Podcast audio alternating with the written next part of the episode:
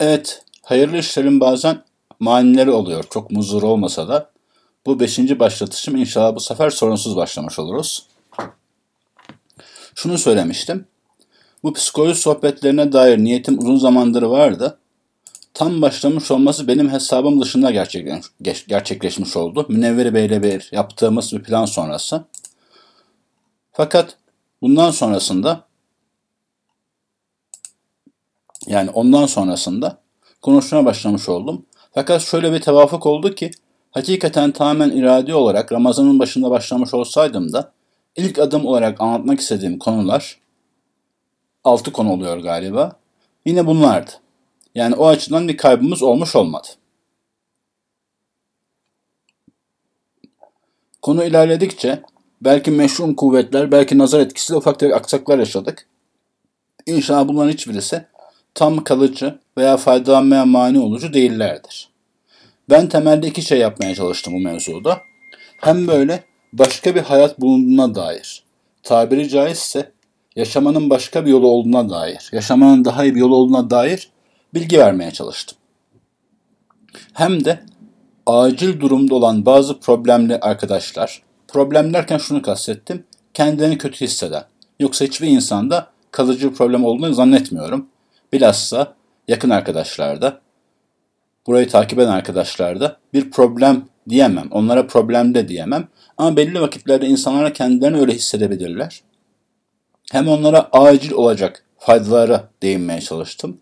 Hem de acilen yani daha sonra yönelik olarak bakın böyle yaşamanın daha iyi bir yolu var. Bu farklı bir yol. Bunun emareleri, izleri, işaretleri dinlediğiniz bazı vaazlarda, okuduğunuz bazı kitaplarda, bazı tasavvufu hikaye ve menkıbelerde ucundan bahsedilmiş olsa da genelde bu bakışı derli toplu dinleyeceğiniz bir yer olmamıştır. Bir açıdan çok kolay bir yol.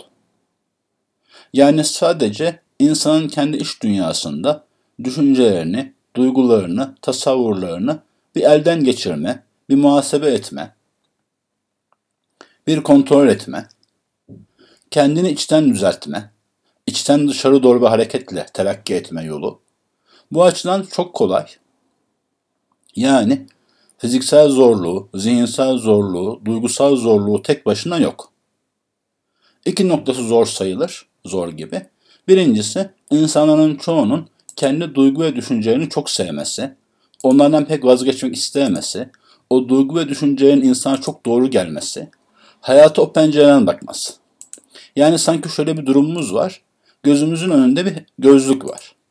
Aslında miyop olmadığımız halde veya hipermetrop olmadığımız halde bize bir gözlük takılmış, eşyaları çarpıtıp çıkarıyor. Hem de renkleri var, mevcut şeyleri gerçek orijinal renkleri görmemize mani oluyor. Ben demiş oluyorum ki şu gözlüğü çıkarın daha güzel gözlükler var. Hatta Efendimiz'in o bahsettiği Allah'ın bana eşyayı yani şeyleri yani olay ve vakaları ve insanları olduğu gibi göster. Gerçek haliyle göster duasının bir meyvesi gibi bu gözlüğü çıkarırsan daha doğru göreceksin diye söylemiş oluyoruz. Bazı insanlar o kendi duygu ve düşünceleri için ama ben bunları çıkarırsam hiç göremem ki gibi hissedebiliyor. O vazgeçiş, yani kendinden vazgeçiş, yani benlikten vazgeçişte böyle hayali bir zorluk var. Hayali dedim.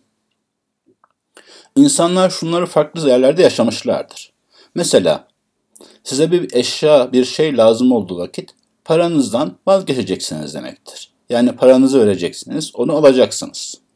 Yine herkese bir imtihana hazırlanırken veya bir insanla ilgilenirken zamanınızdan vazgeçeceksiniz demektir. Yine herkese helal haramlara dair bazı meselelerde bazı rahatınızdan vazgeçeceksiniz demektir. Bu bazen Ramazan'da olduğu gibi istediği zaman yiyip içebilme rahatından vazgeçmek olur. Bazen sabahın erken saatlerine veya geceleyin yatağın rahatlığından vazgeçip namaza kalkmak şeklinde olur. Bazen kendini serbest salıp serazat, hani bir cins özgür kuşlar veya kediler gibi yaşamak yerine bu helaldir, bu haramdır, bunu yapmamam lazım diye bazı keyif veren zararlı şeylerden vazgeçmek şeklinde olur. Yaşamışsınızdır. herhangi bir terakki için dünyevi ya da uhrevi bazı vazgeçişler, bazı ticaretler lazım. Ki bunu Allahu Teala da söylüyor zaten. Size çok karlı bir ticaret yolu göstermeyeyim mi diyor. Mesela Saf suresinde. Veya Allah müminlerden e, kendileri ve malları karşılığında cenneti vermek üzere kendileri ondan satın almıştır diyor. Risale-i Nur'da küçük sözlerde bu satın alıştaki ve bu satıştaki 5 derece kar içinde kar ve kabul etmemekteki 5 derece zarar içindeki zarar anlatılıyor. Hatırlıyorsunuz ya da bakabilirsiniz. Bu hayatın yani içinde bulunduğumuz hayatın da imtihanın kaidesi bir şeyler için başka şeylerden vazgeçmek gerekiyor. Şimdi bunlar arasında insanın en zorlandığı şey demiştik. Kendi bakışı, kendi hisleri, kendi düşüncelerinden vazgeçmektir. Normalde sıradan bir insan, dindar bile olsa hayatın akışı içerisinde bundan vazgeçmeyi asla istemez. Ancak ister kişisel, ister umumi, büyük felaketler, büyük sarsılışlar, büyük kayıplar, bazen eşin ölümü veya terk etmesi ayrılması, bazen işten atılma, bazen okuldan atılma, bazen kendi bildiği, o anda uygulamaya çalıştığı kişisel gelişim, bunu şu manada kullanıyorum. Şahsi terakki, şahsi kemalat anlamında kullanıyorum. Programıyla bir yere varamadığını görüşü veya senelerce ibadetlerinde veya ahlakında bir değişme olmadığını acı acı fark etmesi sonucu bunu biraz daha kabul eder hale gelir. Yaş küçüklüğü yani tecrübe eksiği ya da kişinin kendi ilimine, kendi amellerine, kendi bakış açısına çok fazla güvenmesi de bunu kabullenmemeye yol açan sebeplerdendir. Ama ben bundan negatif olarak söylemiyorum. Bu yolla ilk defa üniversite yıllarında bildiklerim, bildiğim bazı şeylerin bana yetmemesi. Orada ayrı bir dünyayla farklı insanlara karşılaşmam, eski eğitimimdeki eksikleri fark etmem ile o yolun ilk kapısı açılmıştı. Ben 22 veya 23 yaşlarındaydım. Gayet iyi hatırlıyorum hele şimdiden bakınca. Fakat o yola girmeyi o zaman makul bulmadım şu yüzden. Kendi bildiğim diğer yolda biraz daha gayret etsem, biraz daha kendimi sarsam, biraz daha iyi programlar yaparsam yine halledeceğimi düşünüyordum, zannediyordum. Sonra aynı yolun bir ucu 26-27 yaşlarında bir daha karşıma çıktı. Bu sefer de ben naz yaptım. Onu hatırlamaktayım. Yani evet dedim, bu yol doğruymuş, benim diğer bildiklerimden daha iyiymiş. Ama şimdi kendime hiç uğraşısım yok. Başka meselelerim var, başka işlerle uğraşıyorum dedim. O da öyle geçti. Sonra 30'larımın başında bir kapı daha açıldı. Bir mevzu daha açıldı. O zaman da gayrimüslim bazı insanlara İslam anlatmak gibi durumla karşılaşmıştım. Hayat öyle bir sevk etmişti. O zaman da Türkiye'deydim ama Türkiye'ye bir şekilde yolu düşmüş. Farklı yaşlarda Finlandiyalı, Ukraynalı, Fransız, Rus, farklı yaşlarda, çoğunluk gençti, hepsi 30 yaşının altında.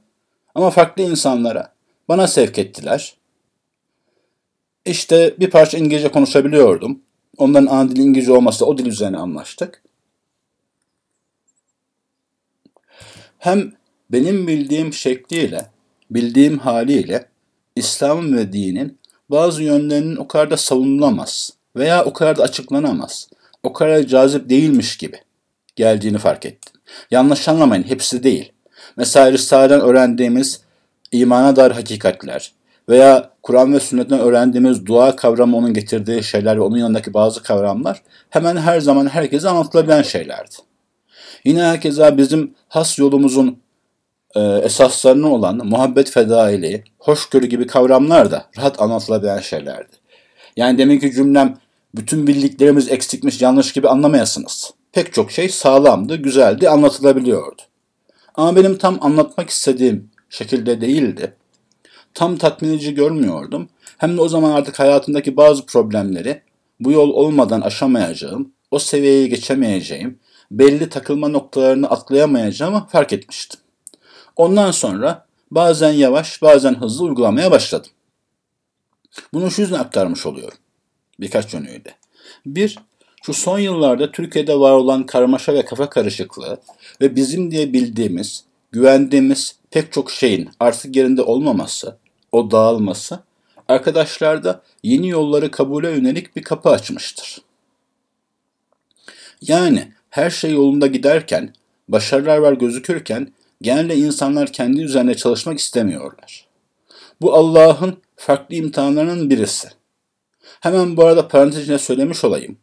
Hayatınızın ciddi alanlarında iş, okul, evlilik, hizmet çabalarınız şahsi gözükse de bazı problemlerle, bazı sorunlarla karşılaşmışsanız, bir tam hayata yerleşememiş gibi olmuşsanız, kendinizde bazı yönlerden eksikler, yarımlar, yarımlıklar hissediyorsanız, söyleyeyim bu Allah'ın büyük nimetlenen birisidir.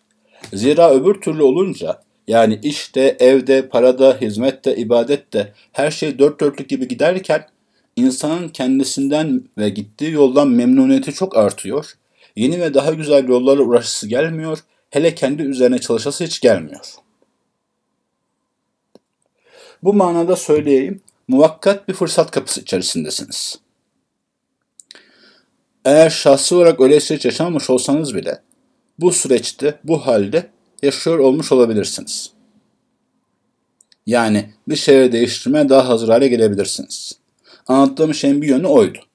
Diğer yönü de diyelim ki yaşınız veya konseptiniz veya ortamınız veya mecbur, mecburiyetleriniz ya da duygusal yorgunluğunuz yüzünden ben şimdilik bu çalışma yapamayacağım diyorsanız bu da canınızı sıkmasın. A. Herhangi bir yerde Allah ayırmasın da Twitter'dan veya başka yerden bana ulaşma şansınız olduğu sürece yarım kalan yerde bana ulaşmaya çalışabilirsiniz. O yarım yerden devam eder başka program yaparız. B. Ben de kendi üzerine anlattım. 23 yaş dedim, 27 yaş dedim, sonra 30 dedim. Sizin şartlarınız ve geçmişiniz farklı olur. Belki 30'da olmaz 40'ta olur. Belki hakikaten 15 yaşında başlayabilirsiniz. Başlamış olmanız da, geçmiş fırsatlar da, geçen zamanlar da sizde hiçbir o manada pişmanlığa ya da negatif duyguya ulaşmasın. Bu yolumuzda negatif duyguya hiç gerek yok. Hep Ya Rabbi şükür var, hep bir hayır vardır var. Kendini o manada ırgalamak veya pişman olmak o manada yok. Bunun tevbe istiğfara mani olacağını zannetmeyiniz. Aksine onu kolaylaştıran bir yol. Diğer bir yol yani. O yüzden gidemezseniz de üzülmeyin. Gidebilirsiniz de üzülmeyin. Yarım kalırsa üzülmeyin. Herkesin hali başka.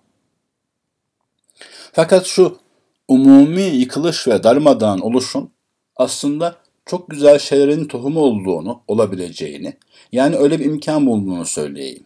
Nasıl ki sonbaharda dökülen yağmurlar, sonbahardaki rüzgarlar ve yağmurlarla dökülen tohumlar ve ondan sonra arka arkaya gelen fırtınalarla toprağın alt üst olması, kabiliyetli tohumlar için büyüme, filiz verme, yeni ağaçlar olma yolunda imkan sağlar. Ama insan değerlendirmezse değerlendirmemiş olur. Herkese Bediüzzaman da bir soruda dört halife devrinin sonrasında Emeviler devri dahil o topraklarda pek çok fitne çıkması, her şeyin darmadan olmasının sebebi nedir sorusunda bir hikmeti de şudur diyor başka hikmetlerin yanında. Bir hikmet de şudur diyor. Eğer her şey düz yeknesak gitseydi, farklı istidatlı olan insanlar ellerindeki imkanları kullanarak mevzunun ucundan tutmayacaklardı. Zaten her şey güzel gidiyor diyeceklerdi. Ama Allahu Teala o fırtınalarla mesela İmam-ı Azam gibi e, fıtratları fıkha, Cafer-i Sadık veya Hasan-ı Basri gibi fıtratları tasavvufa, sair fıtratları kimisinin hadis toplamaya, aman Allah'ım bir şeyler gidebiliyor, yıkılabiliyor hissiyle farklı istidatları meyve vermeye, çiçek vermeye teşvik etti diyor. Biz her vakaya böyle bakmalıyız. Öyle düşünmeliyiz. En azından bunu yapabilenlerimiz böyle yapmalı.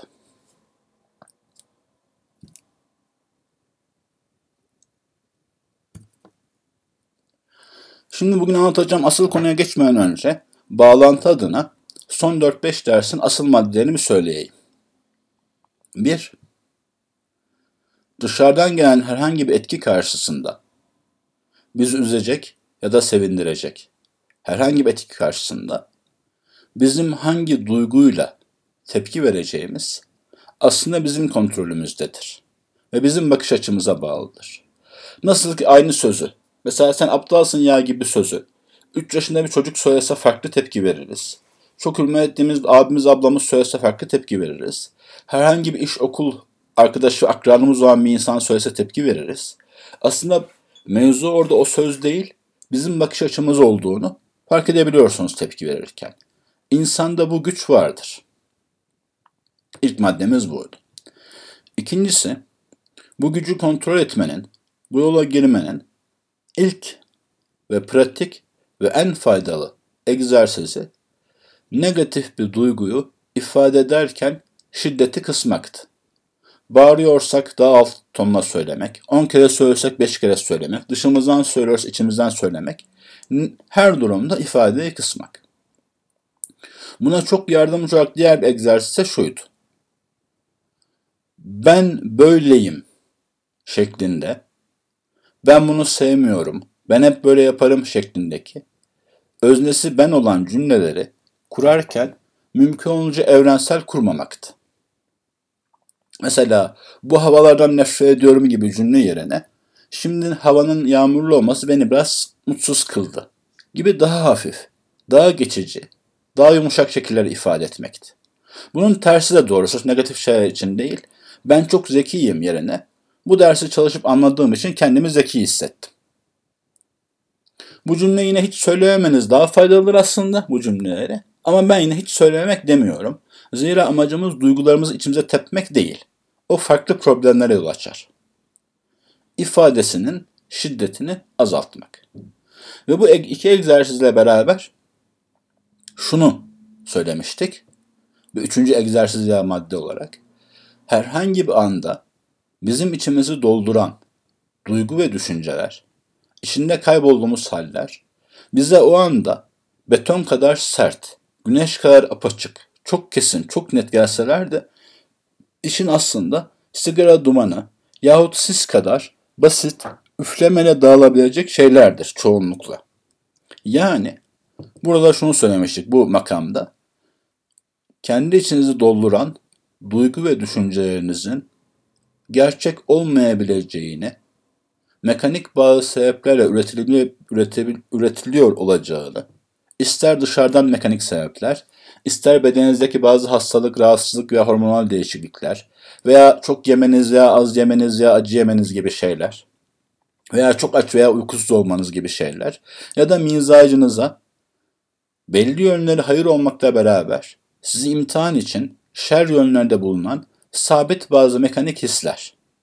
Sebep ne olursa olsun içimizi dolduran, bize çok gerçek gelen duygu ve düşüncelerin o kadar da gerçek olamayabileceğini hatırlayın demiştim.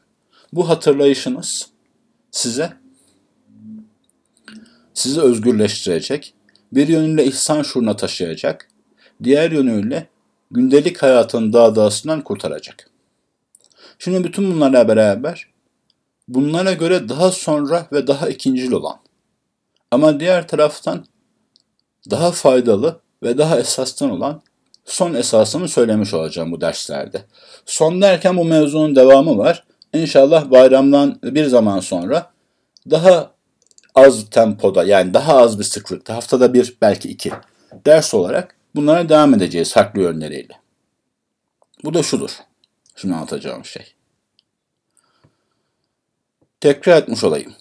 Farklı tasavvufi eğitimlerle ülkemizde veya Orta Doğu'da veya çoğu insanın hayatında yaygın olan meseleleri negatif, suçlayıcı, daraltıcı ifade etmenin daha zevkli gelmesine binaen dini bazı şeylerde öyle anlatıldığı için bu söylediğim şey ilk başta tuhaf ve yabancı gelebilir. Yanlış da gelebilir. Bunun anlamı demin söylediğim esaslara bağlı. O esas şudur. Kendi yaptığınız hatalara karşı da ister geçmişte yapıyor olasınız, ister şu an tespit edilmiş olasınız, ister günah olsun, ister sadece yanlış olsun, ister bir vazifenin terki olsun, ister yapılmaması gereken bir şeyin yapılması olsun, isterse bu son 4-5 derste anlattığım esaslara uymamak olsun. Yani her ne olursa olsun, kendi yanlışlarınız karşısında da negatif olmamak. Onları da dışınızda da içinizde de ifade ederken aynı şekilde şiddetini azaltarak ifade etmek. Yani başkalarından kaynaklı hata ve problemler karşı nasıl? Onun sebeplerini sonuçlarını açıkladık, bakış açısını açıkladık. Hatta e,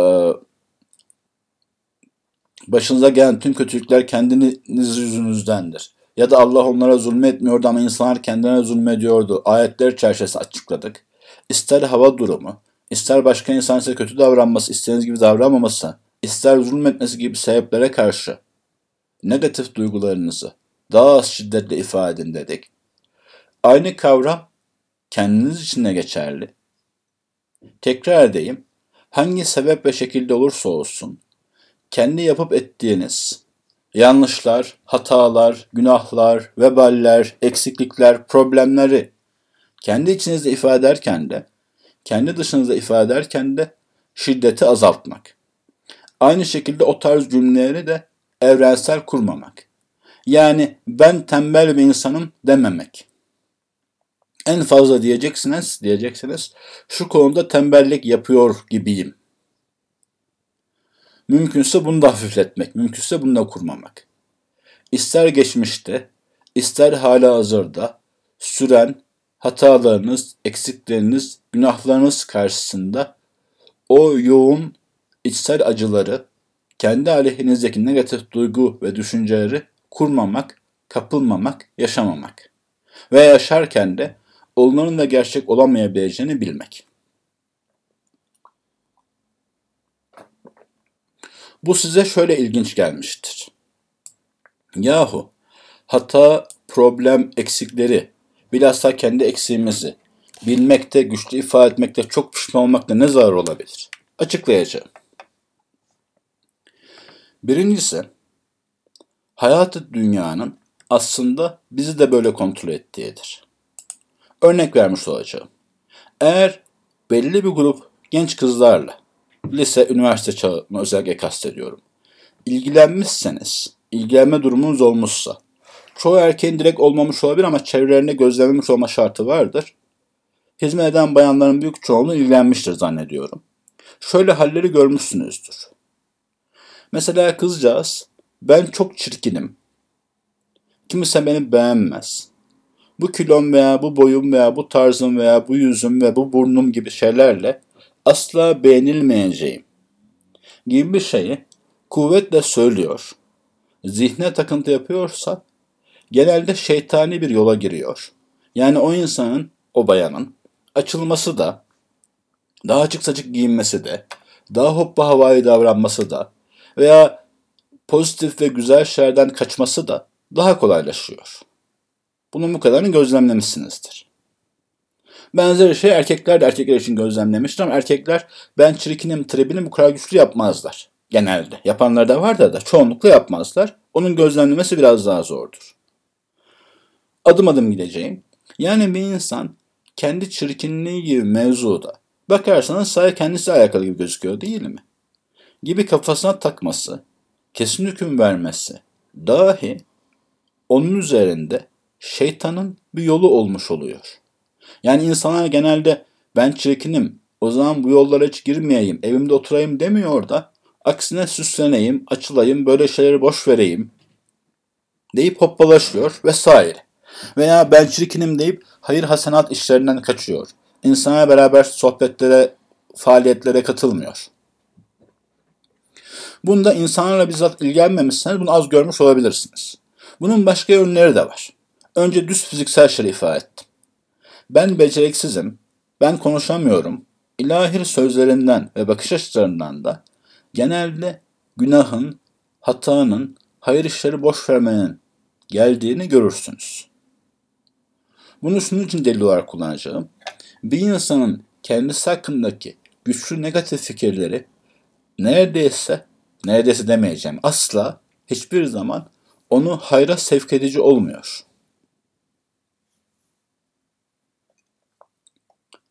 Hep oradan şer işliyor. Zihni tamamen o konuya bulanıyor.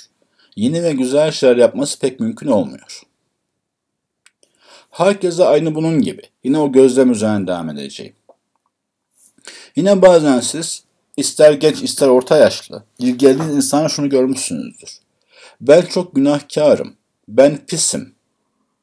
Ben çok yanlış yaptım diyen insanların da aynı şekilde abi ben günahkarım ben namaz kılsam nasıl olacak? Abi benim çok hatam var dua etsem ne işe yarar?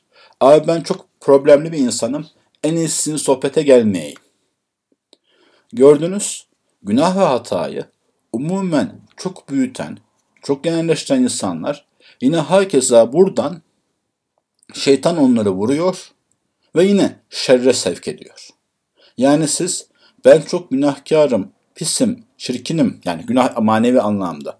O yüzden çok hizmet etmem lazım, çok koşturmam lazım, çok kefaret bulmam lazım diyen insana pek rastlamamışsınızdır. Hemen hiç gibidir.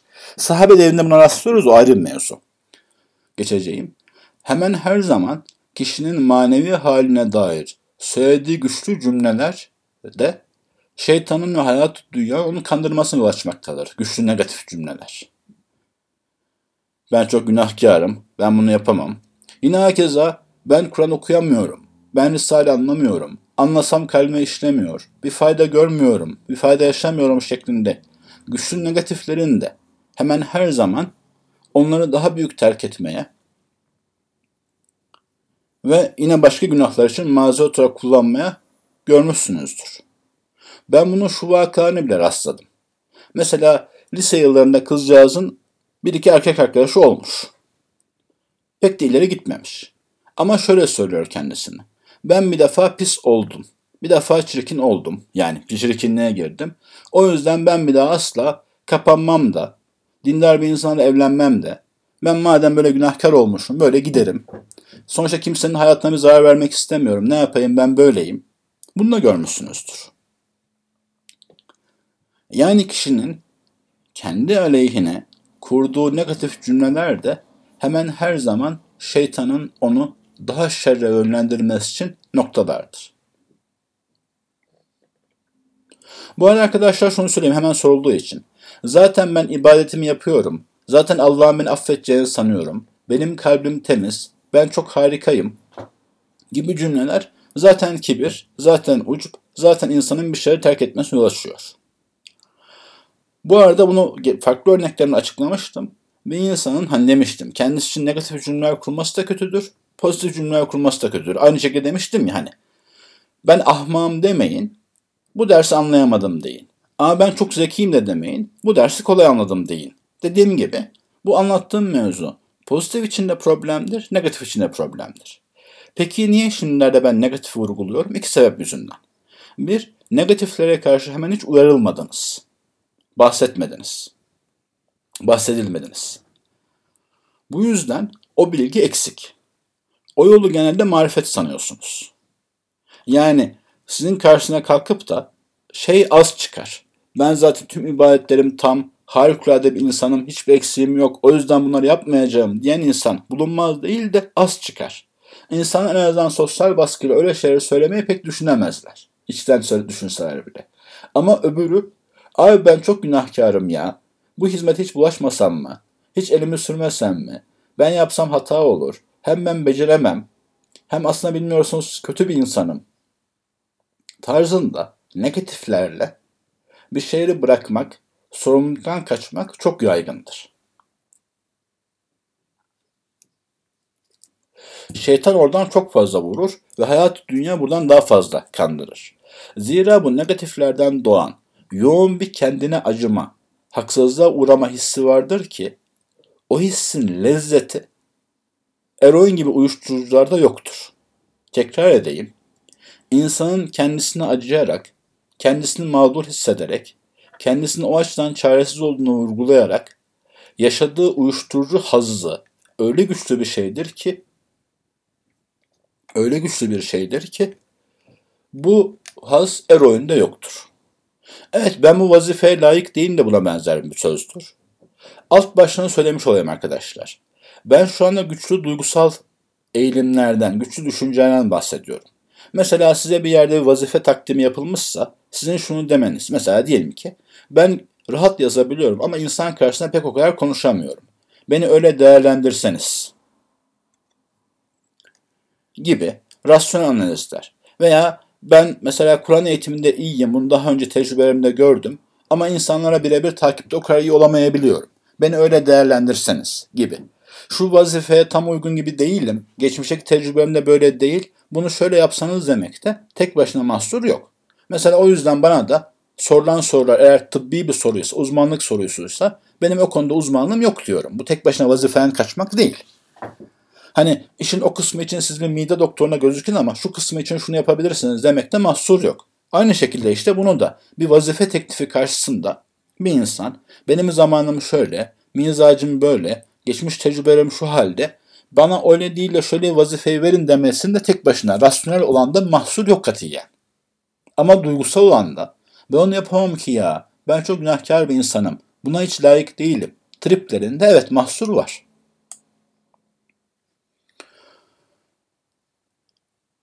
Bunu söylediğim şeylerin düz psikolojide karşılığı az. Fakat manevi psikolojide bir insanın kendisine karşı negatif değerlendirmeleri, şiddetli üzülmeleri, kendi kusurlarına karşı kafasında büyütmesi, çok, çok büyük görmesi manevi terakkiye engel bir şeydir. İki yönü var demiştim benim vurgulamanın. Birinci yönü buydu. Bu konuda negatiflerin de hatalı olduğuna dair az bilgi verilmiş demiş olmam. İkincisi de şu arkadaşlar. Bu tarz sarkaçlarda negatifi kontrol etmeden pozitifi kontrol edemezsiniz. Örnek vereyim. Mesela bir arkadaş olmuş olsun ki bunun da az çok yaygın problem olduğunu söyleyeyim. Diyelim ki her ayın birinde maaşı yatıyor veya harçlığı yatıyor. Her ayın son hafta 10 günü parasız kalıyor, kendi kendine kızıyor. Ben niye akıllı davranmadım, keşke şunu almasaydım, niye böyle oluyor? Son bir hafta, iki hafta böyle bir sürü şeyin hesabını çıkarıyor. Bu para nereye gidiyor ya diyor. Ve tam tersine de maaş aldıktan sonra ilk 1-2 haftada acayip rahat yaşıyor. Hesabına dikkat etmiyor. Ya maaş yeni yattı zaten güzel bir yerde yemek yemeyelim mi diyor. Dur iki günde keyif sürelim diyor.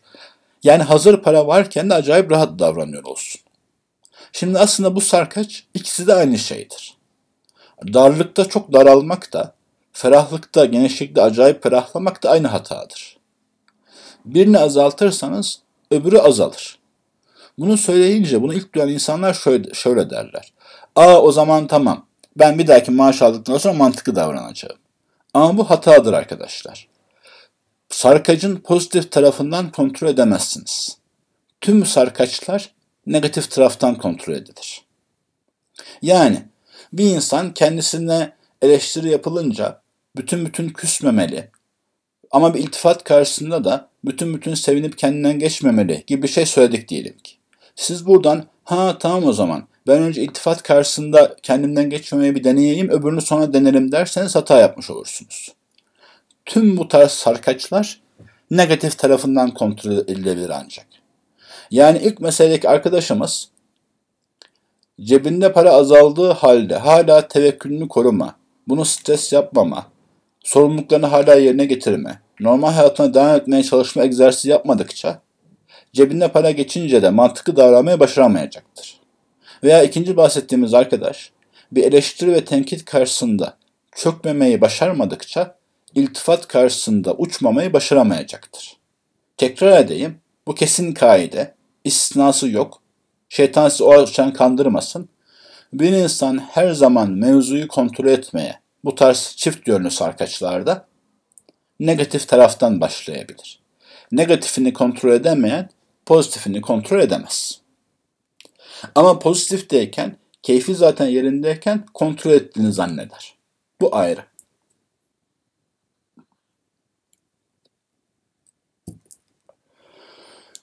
Demiştim buradan başladık. Bunun hikmetini açıklayayım demiştim. Bu son iki maddeden daha önce şunu söylemiştim. Dışarıdan gelen, içimizi daraltan, problem gördüğümüz şeylere karşı nasıl ki negatif tepkilerimizi azaltmamız lazım. Kendi yaptığımız yahut geçmişimizde olan veya yapmaya devam ettiğimiz dini veya dünyevi kendimize dair eksik, gedik, hata, problem, günah, vebal, kusur, yanlış, fazlalık, eksiklik her ne varsa bunlara karşı negatif ifadelerimizi azaltmalıyız demiştik. Bunun ilk açıklaması olarak şunu demiştim. Size öyle gelmese de demin verdiğim biraz da abartı örnekler, ister çirkinlik kompleksi olsun, ister ben çok günahkarım gibi şeyler olsun. O örnekleri apaçık gördünüz ki bunları da hep hayatı dünya ve şeytan kontrol ediyor. Kendi rağmına kullanıyor. İkinci ve daha önemli noktaya söyleyeceğim. Burası azıcık ince, bir açıdan çok bariz. Derin nefes alarak takip edebilirsiniz bunu. Şöyle ki, bir insan çok iyi bir cerrah olsa da, çok iyi bir hekim olsa da, kendi çocuğu üzerinde ameliyat yapılmasına izin verilir mi? O mevzun en uzmanı olmasa da. El cevap, evet, verilmez. Veya çok adil bir hakim olsa da ve çok bilgili bir hukukçu olsa yani, hakim olarak çalışsa. Kendi çok nefret ettiği kan davası olan birilerine ait ya da kendi eşi, öz kardeşi, ana babası için hüküm vermesine izin verilir mi? Hayır.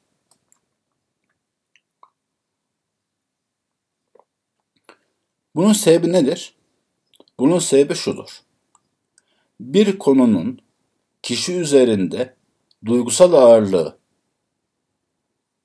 yüksekse o kişi o konuda sağlıklı hareket edemez. Tekrar değil mi?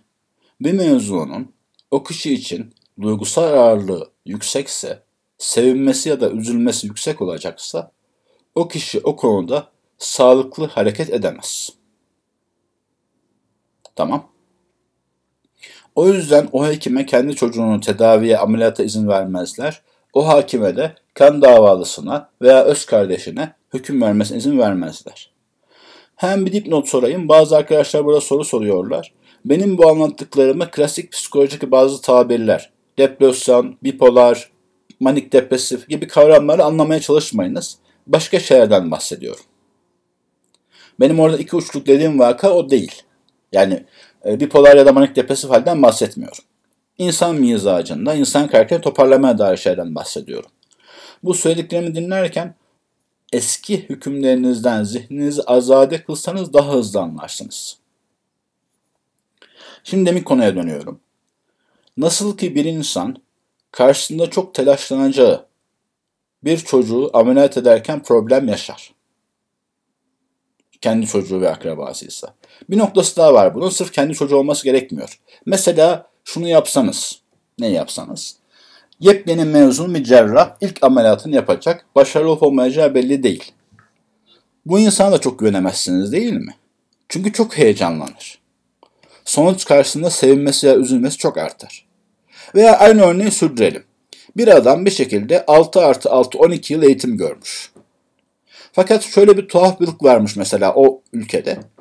Tek bir ameliyat yapacak. O ameliyat başarılı olursa ona doktorluk izni verilecek ve ayda 10 bin dolar maaşla çalışmaya başlayacak. O ameliyat başarısız olursa mesela Amerika olmuş olsun bu. İşte oturma izni iptal edilecek, Afrika'daki memleketine geri gönderilecek. Bu halde bulunan bir cerrah düşünün. 12 yıllık emeğinin tamamı da çok zengin olması veya işte Afrika'daki fakir memleketine dönmesi de tek ameliyata bağlıysa o kişi sağlıklı bir ameliyat yapabilir mi? Cevabımız aynı şeydir. Hayır. Bu üç kaideyi şuraya bağlayacağım. Arkadaşlar görüyorsunuz ki bir insan çok sevindiği, çok üzüldüğü noktalarda artık kendisi olmuyor. Kendisi olarak kendi kabiliyetleri o mevzuda çalışamıyor. Sakin bakamıyor. O yüzden kendi eksikleriniz veya kendi fazlalarınız, yani kendi amelleriniz, yani kendi kalbi halleriniz, kendi ibadetleriniz, kendi davranışlarınızda başarı ve başarısızlık karşısında çok üzülüyor, veya çok seviniyorsanız kendi üzerinizde çalışamazsınız. Öğrendiğiniz ahlaki prensipleri kendi üzerinize uygulayamazsınız. Bu tamam mı? O yüzden mesela diyelim ki teheccüde kalkmak isteyen bir insanın kalkamadım diye çok üzülüyor. Kalktığı vakit çok seviniyorsa o konuda kendi üzerinde teheccüd konusunda çalışabilmesi imkansızdır. Aynı demin ki kendi çocuğunu ameliyat etmeye kalkan cerrah gibi olur. Bu nasıl ki başkalarına karşı böyledir, kendiniz üzerinizde de böyledir. Eğer sonuçlar sizi çok sevindiriyor veya çok üzülüyorsa o konuda çalışma yapamazsınız. O yüzden mesela diyelim ki insanlar karşısında güzel sohbet etmek istiyorsunuz. Ama sohbete kimse gelmezse veya beğenmezlerse komple kırılıp çöküyor olun. Aksine beğenirlerse, gülerler veya iltifa ederlerse, sizi överlerse uçuyorsunuz. Çok mutlu oluyorsunuz. O durumda asla güzel bir sohbet eden insan olamayacaksınız demektir. Bir insan herhangi bir konuda güçlü pozitif veya negatif tepkilere sahipse o konuda rasyonel olarak davranamaz, bildiklerini uygulayamaz. O yüzden de kendi günahlarınız, hatalarınız, problemleriniz karşısında soğukkanlı olmalısınız, az üzülmelisiniz ve güçlü ifade etmemelisiniz. Kendi başarılarınız, mutluluklarınız karşısında da hakeza çok sevinmemelisiniz, az ifade etmelisiniz. Az şiddette ifade etmelisiniz. Bu arada şunu tekrar etmiş olayım. İnsanın çoğu için kendi kendine meselelerde negatif cümleler kurup durmak bağımlılıktır. Tüm değer hislerini oradan alırlar. Mesela kimse beni anlamıyor. Bu cümle üzerine bütün değerlilik hissini, öz saygısını bina etmiş çok insan vardır. Ya da ne yapayım ben tembelim işte. Çocukluğumdan beri deneyip duruyorum olmuyor. Yapamıyorum, çalışamıyorum. Size bu cümleler şikayet gibi gelir. Söyleyeyim, bunlar hemen her zaman o kişinin söyleyip durmaktan çok zevk aldığı cümlelerdir. Evet, kişinin kendisine ait negatif duygularında garip bir zevk vardır. Şimdi diyecekler ki hayır biz zevk falan almıyoruz, acı veriyor. Niye söyleyip duruyorsunuz o zaman? Mesela düşünün bir yerde bir araya geldiniz. İnsan birisi bir şey dedi mesela. Ben ders çalışamıyorum ya dedi. Hemen ne der insanlar? Aa ben de ders çalışamıyorum. Hakikaten aynı problem bende de var. Hatta babam bana çok kızdı hala ders çalışamadım. Ha ha ha. İnsanların kendisine ait negatif şeyleri anlatmaktan, dile getirmekten, bahsedip durmaktan nasıl bir zevk aldıklarını fark edin. Evet bu kötü bir şeydir. Yani sigara içmek gibi, bazı insana var olan yara koparmak gibi, kendi bedenine uğraşmak gibi ama çok zevklidir. Ve kendisine dair negatif şey söyleyenlerin bunu kendi değeri yapması ölçüsünde bunun ifadesine kırılmaları gerçekleşir. Yani şu anda aranızda inşallah yoktur da normal bir gruba bunu söylesem kendisi için en çok negatif şeyler söyleyip bundan zevk alanlar aa bu abi de hiçbir şey bilmiyormuş. Beni bu da anlamadı. Kimse bana saygı göstermiyor. Kimse bana değer vermiyor. Bir şey biliyor sanıyordum o da saçmaladı gibi hislere kapılacaktır. Çünkü negatif duygularla kendilerine değerini inşa etmiş insanlara bunu söyleyememek, ifade edememek ve buna karşı pozitif tepki almamak çıldırtır.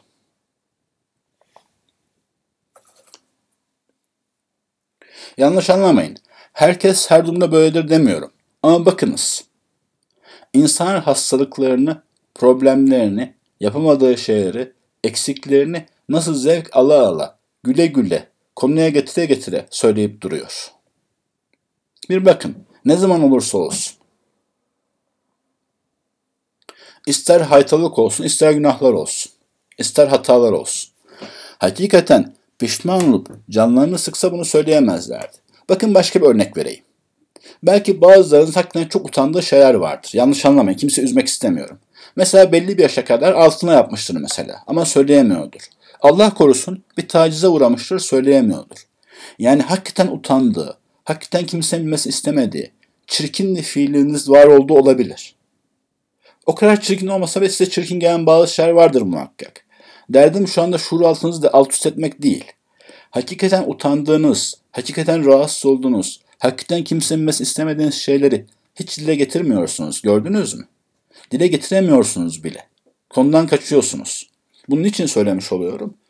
İnsanın kendisinden dair negatif şeyleri rahat rahat söylemesi, konu açılır açılmaz onu mevzuya getirmesi, ne yapayım ben böyleyim demesi, üzülüyormuş gibi yapması, bunların tamamı aslında bundan zevk aldığına işarettir.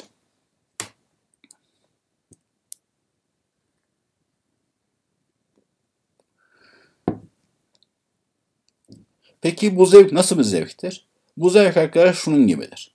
Mesela şu Ramazan günü aynı zamanda ders çalışmanız gerekiyor olsun diyelim ki. Ve insan sizden beklentiler olsun. Ama hasta olursanız, hasta olduğunuzda herkes bilirse, sizden oruç tutmanız da beklenmez değil mi? Dersinin kötü geçmesi de makul karşılanır. Veya hastasınız diye bir an ders çalışmaya çalışırken ya anne hastayım ya arkadaşım hastayım bana şunu getirir misiniz derseniz daha rahat icabet edilir. Yani eksik, gedik gözükmede bunu ifadede hem mesuliyetlerden kaçma rahatlığı vardır hem de başka insanların size hizmet etmesi rahatlığı vardır. Hem de kendini özel, farklı, bambaşka hissetme rahatlığı vardır. O yüzden bu meş'um bir zevktir, uğursuz bir zevktir. Ama zevktir.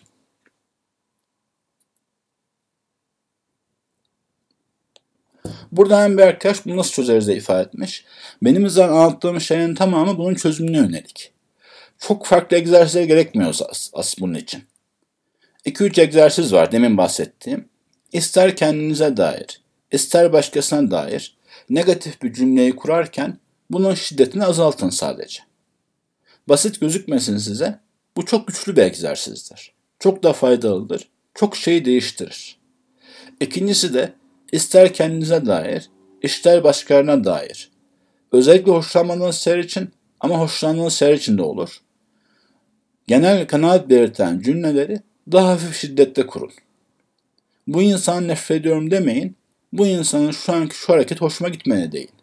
Ben çok tembelim demeyin. Bugün biraz kendimi tembel hissettim deyin. Ve aynı zamanda içinizi dolduran duygu ve düşüncelerin, kararların, hislerin o kadar da gerçek olamayabileceğini hatırlayın. Bunlar basit gözüküyor ama çok şeyi değiştirir. Merak etmeyin, en büyük zahmeti bunları hatırlamada çekmeyeceksiniz. Daha basit cümleler kurarken çekmeyeceksiniz. Bu egzersizi yapıp da karşılık görmemiş olacaksınız. Hatta size garanti veriyorum, negatif duygularınızı daha yumuşak ifade etmeye veya ifade etmemeye çalıştığınız hemen her defasında karşı tarafta veya olaylarda veya vakalarda hemen ya da biraz sonra müspet değişiklikler göreceksiniz. Buna garantiliyorum.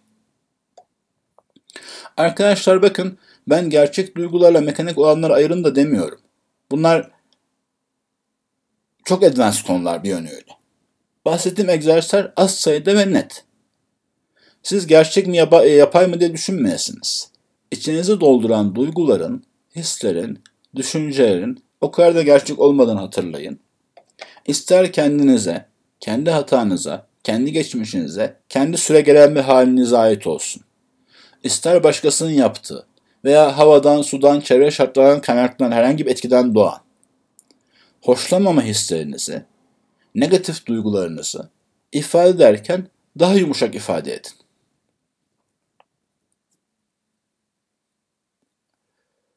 Üçüncüsü de cümlelerinizi evrensel kurmamak. Şimdi arkadaşlar bu kendi kendine abartıyorsun demek gibi mi diye sorulmuş. Eğer o cümle o anda işinize yarayacaksa yani sizi o hipnozdan biraz kurtaracaksa veya negatif ifade etmenize mani olacaksa onu demenizde mahsur yok. Ama benim söylediğim abarttığınız değil. Hakikaten belki abartmıyor olabilirsiniz. Ben sadece bu konuda işe yarayacak egzersizleri ifade ettim. Egzersizde negatif duyguların ifadesini azaltmak. Diğer tarafı, gerçek duygulara nasıl ulaşabileceğiz meselesinde. Tasavvufi olarak şöyle bir kavram anlamışsınızdır biliyorsunuz şeyde. Kalbin temizlenmesi için evvela tahliye edilmesi gerekir. Yani boşaltılması gerekir. Ondan sonra ancak doğru ve güzel şeylere doldurulabilir. Aynı şekilde de pratik olarak sizi bizzat o anda çok güçlü hayırlara sevk eden duygulara aldırmayın şimdilik. Onlar hariç diyeyim ki aslında onlar bile hariç değil de neyse. Pratik olarak bütün duygularınızın yapay olduğunu varsayabilirsiniz. Hepsi yapay mı? Hayır, hepsi yapay değil. Ama yapay olmayanları zayıf. Bazıları çocukça. Bazıları eksik. Onların çok daha güzel versiyonları var.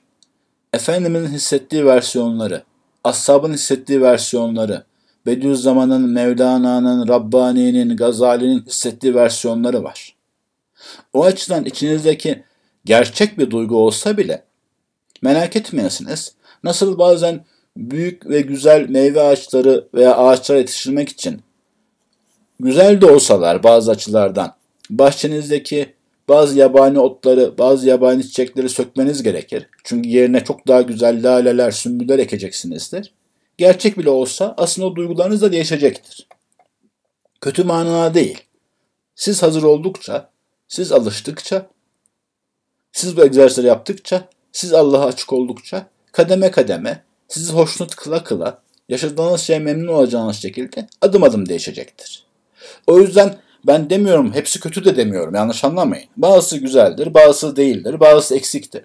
Ama her durumda negatif duyguları kendimize veya başkalarına dair ifade ederken düşük ifade etmekte fayda var. Ve şunu da unutmamak lazım. Kendi hatalarınıza dair meseleleri de güçlü duygusal tepkilerle ele alırsanız bunu kontrol edemezsiniz. Hatta başka bir şey daha söyleyeyim. Burada yaşı 30 aşağısında arkadaşlar için söyleyeyim. Bu çoğunluğu ifade eder. İlk aşkınızda, ilk evlilik tecrübenizde yani görüşmenizde çoğunlukla saçmalayacaksınız eğer çok seviyorsanız. Neden? O anda çok sevdiğiniz, ilk olduğu, kaybetmekten çok korktuğunuz için mantıklı, makul, akıllıca, sünnete uygun davranamamış olacaksınız. Bu kadar basit.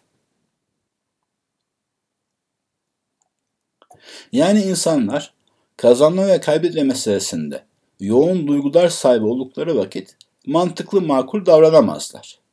O yüzden mesela diyelim ki harama bakıyorsunuz. Harama baktığınız için kendi kendinize kahrediyorsunuz, kızıyorsunuz. Söyleyeyim arkadaşlar. Bu durumda bırak, bu mevzuyu bırakamayacaksınız demektir.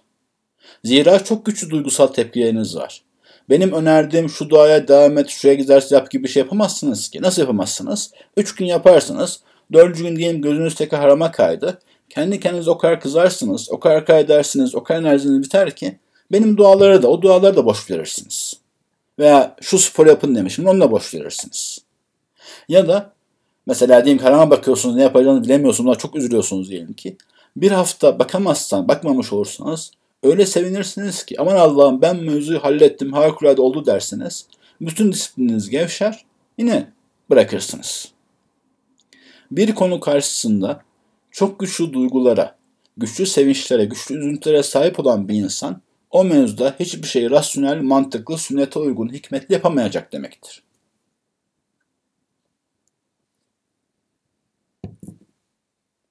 Bunun başka yansımaları da var.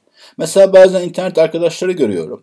Bir adamın iki dakikalık açıklaması veya bir savunma yaptığı bir savunma veya iki güzel sözü karşısında çok seviniyorlar, çok seviyorlar, çok bağlanıyorlar. Bu arkadaşlar garanti verebilir mi ki başka birisinin de bir hatası, bir yorumu karşılığında komple kendilerini kaybederler, çok üzülürler, çok nefret ederler.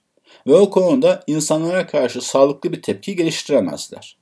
Tekrar edeyim, güçlü duygusal tepkiler varken o konuda çalışamazsınız demektir. O yüzden çoğu anne baba çocuklar için iyi bir eğitimci olamazlar. İster ders alma konusunda, ister manevi eğitim konusunda. Neden? Zira çok güçlü duygusal tepkileri vardır. Mesela bir adam 10 yıl, 20 yıl veya bir kadın öğretmenlik yapmıştır. Rahat rahat sınıfta ders anlatabiliyordur. Ama kendi çocuğu olunca bir şeyi yanlış yaptı diye çok üzülür.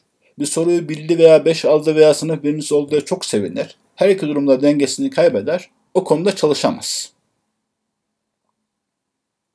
Hatta hatta çoğu durumda o piyasanın adamı oldu dediğiniz insanların tek vasfı duygu, alışkanlıkla duygularını kaybetmiş olmalardı.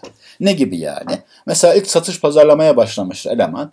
Bir müşteri alınca çok sevinir, uçar kendinden geçer. Veya müşteri reddedince çok üzülür, bırakır kendisini. Bu insan rasyonel bir şeyler yapamaz.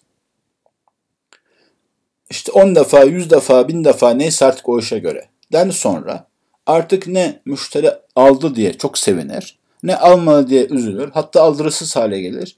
İşte o andan sonra o insan eğer uğraşırsa mantıklı, akıllı davranmaya başlayabilir. Yine herkese görmüşsünüzdür. Mesela tek evi veya iki evi olup onu kiraya vermiş ev sahipleri genelde çok dengesizdirler çoğunluğu. Abartı tepkiler verirler.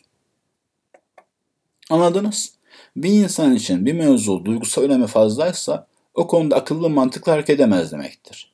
İster kendi çocuğu olsun, ister kendisi olsun, ister kendi günahları olsun, ister kendi sevapları olsun. O yüzden klasik eğitimde verilmiş olan bir gün işlerinize çok üzülün, aklınızdan çıkarmayın, onun üzerine çok durun gibi eğitimler maalesef sizin faydanızı olmamaktadır. Bir şeye çok üzülüyorsanız, kendiliğine onu bırakmaya çok sevinirsiniz. Her iki durumda da sağlıklı, mantıklı biçimde ele alamazsınız meseleyi. O yüzden bugünkü dersimiz mevzunun son noktası aslında bir yönüyle daha geniş zaman açıklanmasına ihtiyaç duyulan ama diğer taraftan son 4-5 günde bazı ön adımlarını anlattığım bu mevzuyu vurgulamış olayım. Kendinize dair geçmişte olmuş veya şimdi süren ister düz hata, ister insani yanlış, ister başarısızlık, ister günah, ister mevzuların istediğiniz gibi gitmemesi. Her türlü olumsuzluk karşısında da negatif duygularınızı daha yumuşak ifade edin. Negatif duygularınızın expression'ını azaltın yazılı sözlü cümlelerle. Yine her zamanki mevzu açıklayayım. Bizzat doktor karşısında veya psikolog karşısında veya uzman bir zat, alim karşısında rahat rahat kendiniz ifadenize mahsur yok. Bu bahsettiklerimizin hepsi günlük hayatın içindeki meseleler.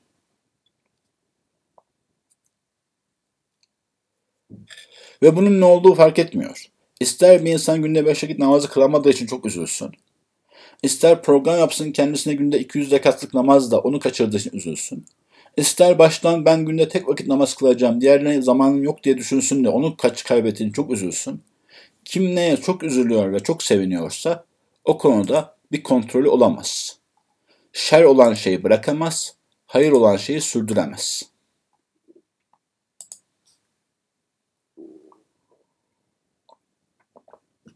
Bugünlük dersleri burada bırakacağım. Yani bu Ramazan programı bitmiş olmuş olacak. Yine sorunuz varsa anlık konuya dair cevaplayabilirim. Nispen yeni şeyler anlattım. Onu da söylemiş olayım. Şimdi uygulamaya başlarsanız ne ala. Haberiniz oldu da ben bunu birkaç sene sonra uygularım derseniz inşallah irtibatımız kopmaz veya inşallah bu yayınlar hala ulaşılabilir halde olur.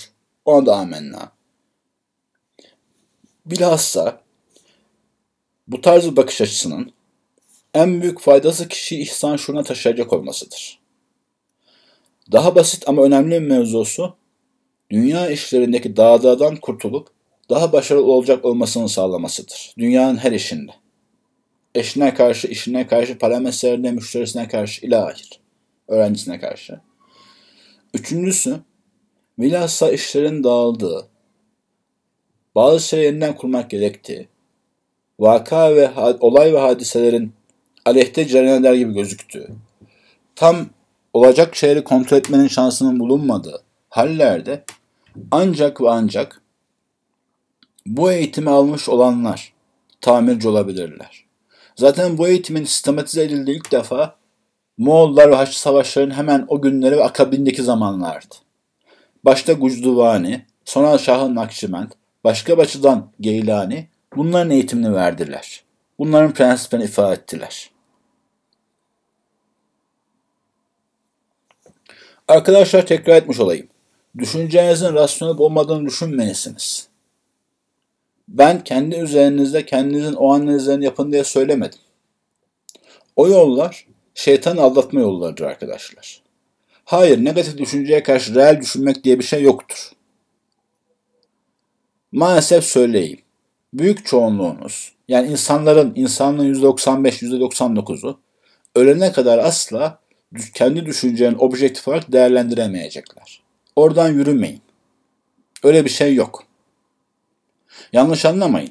Bir matematik ispatı yaparken, bir iktisadi analiz yaparken, bir fıkhi konuda fetva verirken önce yazıp sonra inceleyerek bu rasyonel olmuş mu olmamış mı? Bu ispatta eksik adım var mı yok mu? Bu makale doğru mu diye incelemeniz mümkündür. Evet. Fakat saf kendi içinizde olan meselelere rasyonel mi değil mi, sağlıklı mı değil mi gibi konulara bakmanız mümkün değildir. Niye mümkün değildir? Zira insanın kendisini o açıdan tam iki parçaya bölmesi imkansız gibi bir şeydir. Çok nadir insanlara, çok nadir şekillerde belki nasip olabilir. O yüzden onu yapmaya çalışmayasınız. Bu imkansız bir yol. Ama o egzersizleri küçümsemeyin. Siz sadece negatif duygu ve düşünceyi ister içinizde, ister dışınızda ifade ederken daha hafif ifade etmeye çalışın. Önce dıştakini hafifletirseniz sonra içteki de hafifleyecek, hafifletebilirsiniz ve onu hafiflettikten sonra da hiç gelmemesini sağlayabilirsiniz. İstişare meselesi arkadaşlar başka noktalara da dayanıyor ama bu mevzuya dayanıyor. Fakat istişarenin şartları bu çağda sağlanır mı bilmiyorum. Yani mesela siz bir insana şununla evleneyim mi evlenmeyeyim diye sorduğunuz vakit o insanın sadece sizin açınızdan bakıp düşünmesi gerekir.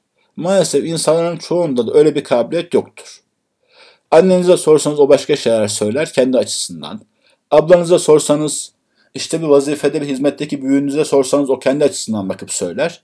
Sizin açınızdan düşünüp söyleyen pek bulunmaz.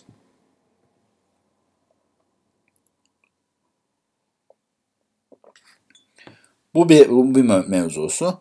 Ama istişarenin bir yönü budur. Bir yönde insanın kendisi objektif bakamayacağıdır. Ama dursun. Şimdi o konulara çok girmiş olmayalım zihniniz dağılır. Onları istediğiniz gibi bağlayabilirsiniz. Ben size 3-4 tane egzersiz tavsiye ettim. Bunların faydalarını hikmetlerini açıkladım. Onun üzerine düşünebilirsiniz. Çok tekrardan o egzersizi tekrar tek salmayacağım. Bugün de birkaç defa maddeledim. Ayrı sohbetlere maddeledim. Bir arkadaş şunu söylemişti, sordu. Siz bu yol kalabalıklara verilemez dediniz. Ama bahsettiğiniz şahıslar çok meşhur. Nasıl olmuş? Ama meşhur da böyle mi meşhur? Yani bugün kendisine Nakşibendi diyen insanlar var. Bu benim anlattığım prensiplere göre mi yaşıyorlar? Kadiri, Geylan diyenler var. Bunları mı ders veriyorlar? Gucduvani zaten az kişi duymuştur da.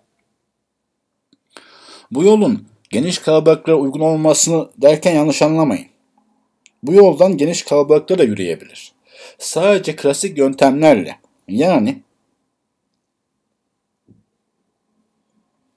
yani çeteli almak, kontrol etmek, onlara gaz vermek, onları motive etmek gibi şeylerle bu yolda terakki olmaz.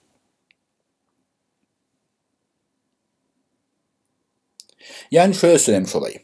Normal yollarda insanları bir şekilde kandırıp gaza getirirseniz hala motivasyon olabilir. Yani bir yerde insanlar toplandı diyelim ki. Önce duygusal müzikler verildi. Sonra duygusal vaazlar dinlenildi. Sonra coşkun konuşan TV spikeri gibi adam kalktı. Anlattı, bahsetti. İnsan heyecanlandılar. Bir sürü para çıkardılar, verdiler. Bununla siz bir okul, bir yurt inşa edecek parayı bulabilirsiniz. Yüzlerce insana burs sağlayabilirsiniz üzerine talebeye. Bu açıdan bunun mahsuru yok. Ama böyle bir prosesle o insanların kalbine gerçek cömertliği yerleştiremezsiniz. Hiç mi yerleştiremezsiniz? Bir insan bu yola girip öyle bir proseste 10 defa, 20 defa, 100 defa bulunsa ve her defasında cömertlik yapsa ona az çok cömertlik ahlakı yerleşebilir. Yani yanlış anlamayın. Başka yollar tamamen verimsizdir demiyorum. Onların tarzları başka, olayları başka. Ve benim bahsettiğim Gucduvani veya Şah-ı Nakşibend bunla, bu dersi verdi derken bunu kalabalıklarına büyük sohbetlerle vermediler. O sohbetlere sadece bazı parçalarını verdiler. Mevzuyu anlattılar ya da en yakınındaki has dervişlerine vermiş oldular. Mesela Bediüzzaman da Risale'de anlattığı şeylerle Zübeyir abi, Bayram abi, Sungur abi gibi direkt yanında yetiştirdiği insanlar anlattığı şeyler tam aynı değil tahmin edersiniz. Onları apayrı bir şekilde yerleştiriyor. Dolayısıyla Risale-i Nur umumen okuyan insanlar da bazı faydalar çıkıyor. Amir Zübeyir abi ve Sungur abi gibi hayatın her kademesi tamamen müsbete yönelik insanlar, neredeyse her yaptığı şey doğru olan insanlar, Bayram abi gibi ilahir çıkmıyor görüyorsunuz. Bu çerçevede bunları kendi üzerinizde uygulamayı tercih eder ve uygularsanız terakki edeceksiniz. Mesela ben size çetel almaya kalksam, bugün negatif oldunuz mu olmadınız mı diye bunun bir hayrı faydası dokunmaz. Oysa mesela Risale okudunuz mu diye alsam veya bu ay kaç lira verdiniz diye hesap alsam bunun o açılardan faydası dokunur. Ben bu açıdan genel eğitime çok müsait değil demiştim. Bir de bir mevzuların şu, şu tarafı var arkadaşlar. Bu da çok önemli. Bu konular geyik malzemesi yapıldığı an etkilerini kaybederler. Mesela gittiniz, kardeşiniz ya da arkadaşınız dedi ki ben çok kötüyüm ya. Hemen atladınız. Ya öyle dememen lazımmış bize bir abi sohbette anlattı falan fıstık. Kendi de uygulama şansınızı kaybedersiniz. Oysa mesela günde yüz defa Sübhanallah ve Bihamdi'yi çekmek çok hayırlıdır desem, siz de bunu hemen arkadaşına söyleseniz, siz de istifa edersiniz, o da istifa eder. Veya hazır Ramazan'ın son günleri, muhtaç insanlar var, infak lazımmış desem, siz de bunu başkana söyleseniz, para toplasanız buradan bir sevap çıkar. Yani bazı iş ve olaylarda başkalarını anlatmak, başkalarına teşvik etmek faydalıyken, şuur eğitiminde bunu öyle anlatmanız veya silah olarak kullanmanız veya başkası üzerine uygulamaya çalışmanız durumunda kaybedersiniz.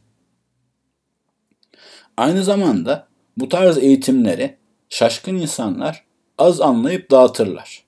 Örnek vermiş olayım. Pozitif düşünce diye bir kavram var biliyorsunuz. Pozitif düşünün, her şeye pozitif bakın. Bu aslında negatif duygularınızı ifadeyi azaltın ve kendi içinde doğmuş duygu ve düşüncenin yalan olabileceğini bilin. Manasının bozulmuş bir hali. Ve hiçbir işe de yaramıyor. Bir sonuçta çıkmaz. Maneviyatından kopartılmış bir şey.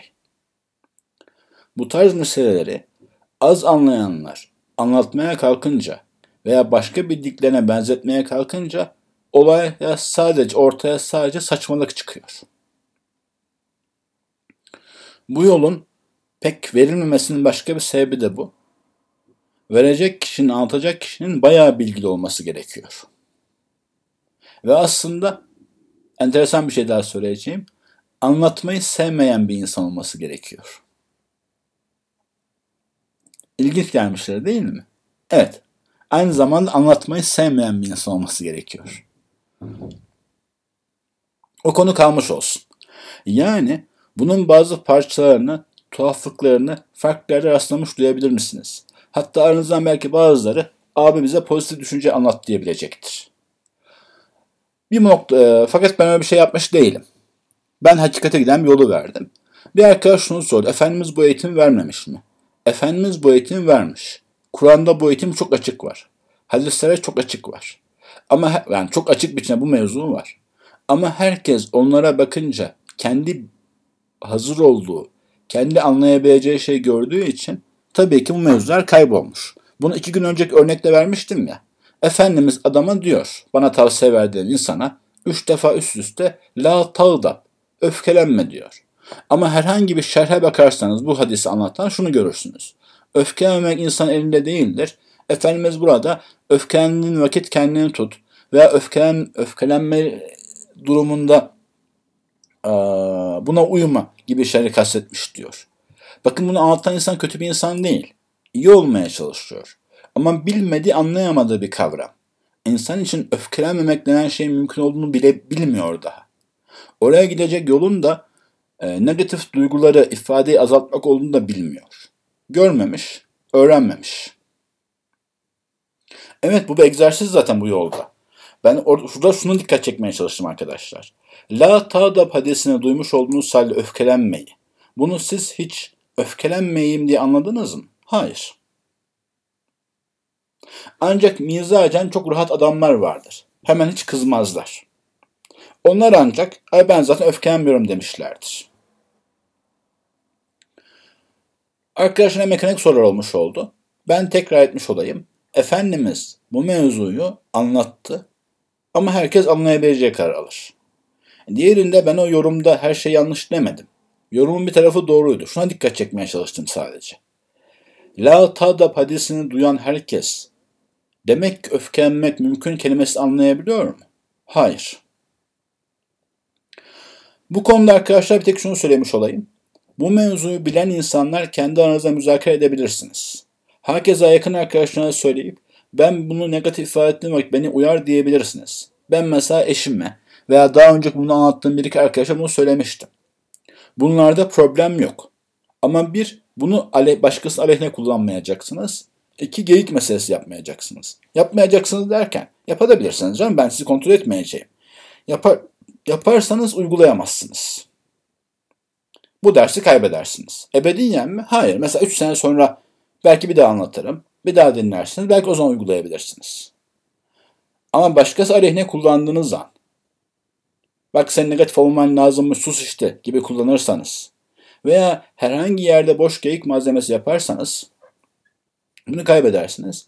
Başka insana tavsiye edebilirsiniz. Başından itibaren dinlemeye kalkarsa ama ben sarmadım derse zorlamayın.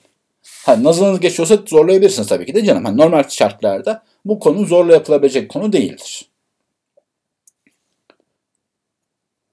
Hatta eğer biri sorarsa eğer biri sorarsa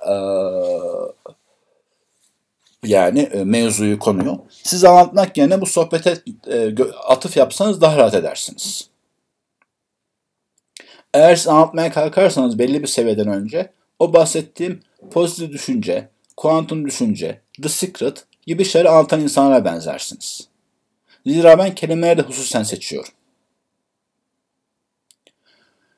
İstifa ettiğim ders var diyebilirsiniz. Veya burada faydalı bir şeyler var diyebilirsiniz. Hatta o konuda abimiz alim bir abidir diyebilirsiniz. Ben öyle bir iddiada bulunduğum için değil. Benim için alim desek de doğru olur, cahil desek de doğru olur. Farklı açılardan yani. Basımız o değil. Herhangi bir için teşvik etmenize mahsur yok. Arkadaşlar, başkası aleyhine kullanan veya geyik yapan illa ebediyen kaybetmez. Ama bu fırsatı kaybeder. Yani ben demiştim ya 23 yaşında şöyle oldu, 27 yaşında böyle oldu, 30 yaşında böyle oldu diye. 2-3 sene sonra bir daha dinleyebilir. Başka bir ders olabilir. Bunlar karşısına çıkabilir. Başka yerden duyabilir o küçük bir ihtimal gerçi de. Bir daha o şans çıkabilir. İnsanlara belli konularda Allahu Teala sınırlı sayıda şans verir. 10, 15, 20 bilemiyorum. Bazı konularda yüzlerce, bazı konularda daha az. O şansların hepsini kaybedebilir, hepsini değerlendirebilir. Ayrı konu. Bu tarz kayıplarda kayıp kaybetme ebediyen olmaz. Bir sürelik olur ama. Bunlar arkadaş terakkinin kanunlarıdır. Kendi hayatınızda bunu görmüşsünüzdür. Mesela bir genç ortaokul yıllarında liseyle karşılaşmıştır. Abi sebep olmuştur. Ailesi bir şey takılmıştır. Devam etmemiştir. Sonra bakarsın lise yıllarına bir daha karşılaşmıştır. Ya o zaman kaybetmiştir ya da kaybetmemiştir. Sonra 3-4 sene sonra bir daha karşılaşır. Buna eğer bakarsanız insanlara, eğer bazı hakikatlere daha sonra uyanmışsanız kendinize bakarsınız. Bazı konularda insana şanslar 2-3 senede bir geliyor. 2-3-4 senede bir geliyor. Onu kaçırırsa bir şeye takılıp kaçırmış oluyor. Ve yanlış değerlendirip. Demek ki mesela anladınız değil mi? Ben hiçbir öğrenciniz hiç kimse anlatmayın demiyorum. Fakat kişinin kendisine yönelik kavramları başkasına geyik yapması ya da başkası aleyhine kullanması onun istifadesini iptal eder. Buna benzer mevzuyu aslında başka yerden duymuşsunuzdur da. Yani bunda te- bu son maddeyi tek söyleyen de ben değilim. Yani bir yerde gıybetin kötüne dair vaaz dinleyen bir insan bütün gücüyle gidip arkadaşlarına ya gıybet etmeyin ya, ya gıybet etmeyin ya modunda kullanırsa kendi gıybetini bırakamaz. Peki için başka anlatmayacağız? Size verilen vazife içinde bir şey anlatabilirsiniz. Ben buradaki hususi kendi üzerine çalışma eğitimi için söyledim. Ya elbette benim bu arada bahsettiğim ayet hadisleri anlatabilirsiniz. Onda problem yok. Onlar ayet hadis zaten her türlü anlatılırlar. Kendi üzerinize çalışma eğitimi. Peki ben başkan öğretmeyi seviyorum. Başka şey öğretin. Risale dersi yapın. Hadis dersi yapın. Onların anlatılmasına mahsur yok. Kendi üzerine çalışma eğitimini ise belli bir yaş ve seviyeden önce vermeye kalkmayın. Kalkarsanız ne olur? Sizin de ayağınız kayar, onların da ayağını kaydırırsınız.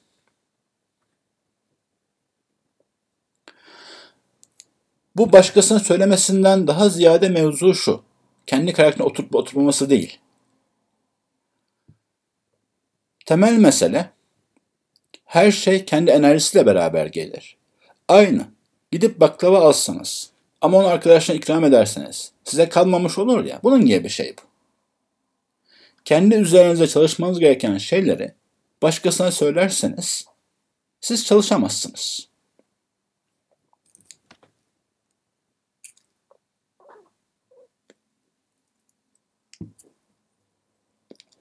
Yani bu konudaki bilinç fotokopi çekmek gibi değildir. Tek parçadır. Mesela şu an bu sohbeti dinlediniz. Aklınıza bir şeyler girdi.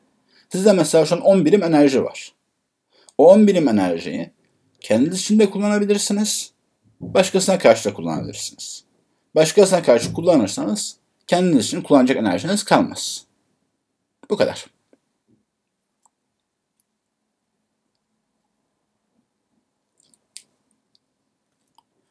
Evet arkadaşlar başka sorular yok galiba. Bir de görüyorum sorular mekanikleşti yorulmuşsunuz zannediyorum. Bugünkü dersi bitiriyorum. Bir arkadaş sormuştu bayramdan sonra veya başka derslere başka konular mı olacak diye. Psikoloji dersi de devam edecek. Hem bunları hatırlamak gerektiği için hem de mevzunun daha öte konuları olduğu için.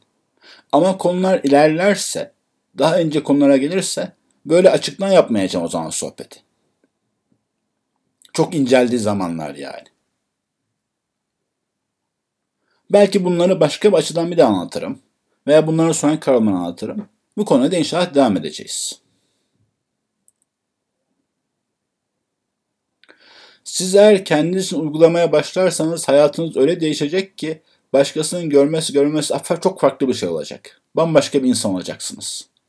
Bu konu hakkında tavsiye ettiğim kitap yok arkadaşlar. Niye yok? Hiç kitap yok değil. Sadece şunu görüyorum. Dini konuları anlatanlar psikolojisini anlatmıyor. Psikolojisini anlatanlar dini konuları dini tarafını anlatmıyor. Ve herkes de olayın bir tarafını çarpık anlatıyor. Mesela geçen bir arkadaşımız bir link paylaşmış Twitter'da. Hani bu da aynı şey anlatıyor diye.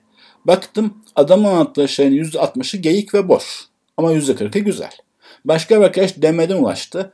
Ben geçen yıllarda bir akademinin bir seminerine gitmiştim. Buna benzer şeyler de anlattı dedi. Başka ne anlattı dedim. Diğer yarısında abes ve yanlış olan şeyler var. Ee, şöyle söyleyeyim.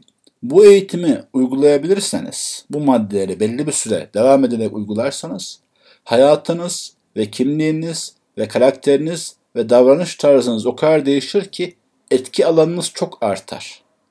Yani bir cins Kadir Gecesi sırrı yaşarsınız. Veya onun bir alt başlığı diyeyim. Yani nasıl ki 80 e, bin ay bir günün 30 bin katıdır. Bunun gibi bir şekilde e, bir verim. 30 bin olmazsa bin katı, 30 katı, 100 katı gibi. Apayrı bir şekilde hayatınız yansır. Tebliğinize de, ailenize de, çevrenize de. Bu konulara kitap yazmayı düşünüyor muyum? Evvela bunları söz olarak anlatayım. Arkadaşlar neresini anlayabiliyor, neresini anlayamıyor, hangi tepkiler gelecek, anlayabilecek kitle oluşmuş mu? Anlayabilecek derken o açıdan bakabilecek. Yoksa kelimeler zor değil de. Eski bildikleri, alıştıkları bazı şeyleri bırakmak isteyecek insan olacak mı? Diye kontrol için evvela sözlü anlattım. Şimdilik tepkiler pozitif gözüküyor. Rabbime niyaz ederim, dua ederim ki yazabileyim.